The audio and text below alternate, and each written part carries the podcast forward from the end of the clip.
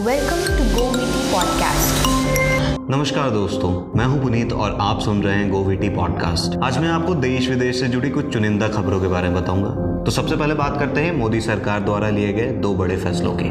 सरकार ने लगाया ई सिगरेट पर प्रतिबंध, रेलवे को बोनस। हाल ही में पीएम मोदी की अध्यक्षता में कैबिनेट में दो बड़े फैसले लिए गए। पहला फैसला पूरे देश में इलेक्ट्रॉनिक सिगरेट की खरीद बिक्री पर प्रतिबंध लगाना रहा। इस प्रतिबंध के तहत अब देश में ना तो कोई ई सिगरेट बिकेगी, ना बनेगी, ना खरीदी जाएगी, ना स्टोर की जाएगी और ना ही आयात होगी। साथ ही इसका प्रचार भी नहीं होगा। ई सिगरेट के अलावा उन सभी उत्पादों पर प्रतिबंध लगाया गया है जो इलेक्ट्रॉनिक निकोटिन डिलीवरी सिस्टम के तहत आते हैं। जैसे वेब्स ई हुक्का या ई सिगार इस नियम को पहली बार तोड़ने वालों को एक साल की कैद या एक लाख रुपए का जुर्माना या दोनों हो सकता है। इसके बाद दोबारा नियम तोड़ते हुए पकड़े जाने पर पाँच लाख का जुर्माना और तीन साल तक की सज़ा मिल सकती है। वहीं दूसरी ओर, रेलवे कर्मचारियों को सरकार की तरफ़ से एक बहुत बड़ा तोहफा मिला है। सरकार ने 11 लाख रेलवे कर्मचारियों को बोनस के रूप में 78 दिनों का वेतन देने का फैसला किया है। केंद्रीय मंत्री प्रकाश जावड़ेकर ने इसकी जानकारी देते हुए कहा कि रेलवे कर्मचारियों को लगातार छठे साल बोनस मिलेगा। इससे 11 लाख कर्मचारियों को फ़ायदा होगा। ममता ने की मोदी शाह से मुलाकात।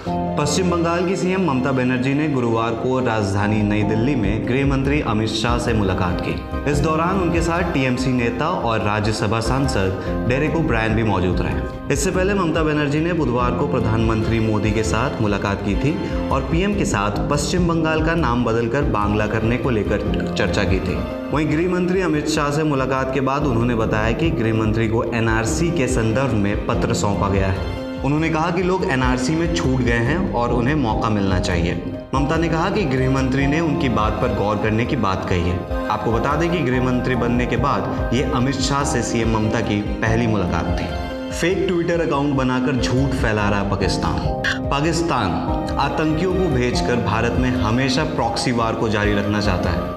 लेकिन भारतीय सेना ने ऑपरेशन ऑल आउट चलाकर पाकिस्तान और उनके आतंकी संगठनों की कमर तोड़ दी है। ऐसे में अब पाकिस्तान इंटरनेट और सोशल नेटवर्क के ज़रिए भारत पर हमला कर रहा है। मिली जानकारी के मुताबिक पाकिस्तान आर्मी की मीडिया विंग, आईएसपीआर, हर साल करोड़ों रुपए सिर्फ़ भारत के खिलाफ झूठे प्रोपागेंडा फैलाने पर ही खर्च कर देती है। खबरों के माने तो आईएसपीआर ने करीब 2000 से 3000 सिम कार्ड लोगों में बांटे जिन लोगों को ये सिम कार्ड्स बांटे गए हैं, वो बेरोजगार हैं। पाकिस्तान की सेना रोज़गार के नाम पर इन्हें हर ट्वीट करने पर पैसा देती है। बाकायदा हर ट्वीट के लिए 10 से 15 रुपए तक दिए जाते हैं। खास बात यह है कि जिन लोगों को ये सिम कार्ड्स दिए गए हैं, उनमें से एक भी आईएसपीआर का कर्मचारी नहीं है। आईएसपीआर में हज़ार से 1200 के आसपास लोग काम करते हैं, पैच। आईएसपीआर में लगभग हज़ार से 1200 के आसपास लोग काम करते हैं, जिनमें 50 से 60 ही सेना के अधिकारी हैं। भारतीय सेना इन फेक ट्विटर अकाउंट्स पर नज़र बनाए हुए है। हज़ार से ज़्यादा अकाउंट पर कार्रवाई की प्रक्रिया चल रही है। दलाई लामा की बिगड़ी सेहत,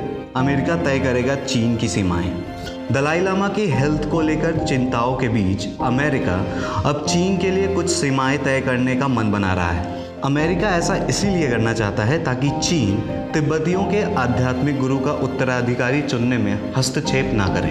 अमेरिका चीन को पहले ही बता देना चाहता है कि अगर वो उत्तराधिकारी चुनने की प्रक्रिया में हस्तक्षेप करेगा तो उसे अंतर्राष्ट्रीय स्तर पर अपमान झेलना पड़ेगा। आपको बता दें कि चौरासी साल के चौदहवें दलाई लामा ने अपनी लगातार यात्राओं को कम कर दिया है और उन्हें इस साल की शुरुआत में सीने में इन्फेक्शन के चलते अस्पताल में भर्ती भी कराया गया था। लेकिन अभी तक इस बात का कोई संकेत नहीं मिला है कि उन्हें स्वास्थ्य से जुड़ी कोई गंभीर समस्या है। बहरहाल, तिब्बती कार्यकर्ताओं और चीन दोनों इस बात को जानते हैं कि दलाई लामा का निधन तिब्बत को ज़्यादा स्वायत्ता दिलाने के उनके प्रयासों के लिए एक बड़ा झटका साबित होगा।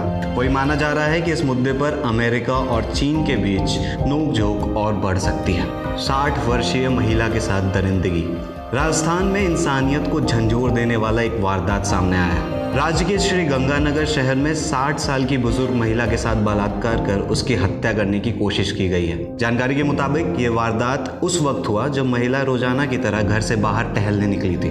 घर के नज़दीक ही उसके साथ ये दरिंदगी हुई। जानकारी के मुताबिक मानसिक परेशानी की वजह से महिला का इलाज चल रहा था और वो रोज़ाना मॉर्निंग वॉक के लिए निकलती थी। तभी महिला के साथ इस वारदात को अंजाम दिया गया। गंभीर हालत में महिला को अस्पताल में भर्ती करवाया गया है। महिला की हालत काफ़ी नाजुक बताई जा रही है। बताया जा रहा है कि महिला ने विरोध भी किया, जिसके बाद उसके सिर पर पत्थर से हमला किया गया। वहीं पुलिस ने मामला दर्ज कर जाँच शुरू कर दी है। तो दोस्तों, आज के पॉडकास्ट में इतना ही। अगले हफ़्ते फिर मिलेंगे देश दुनिया की बाकी खबरों के साथ। Thank you for listening to Go VT podcast.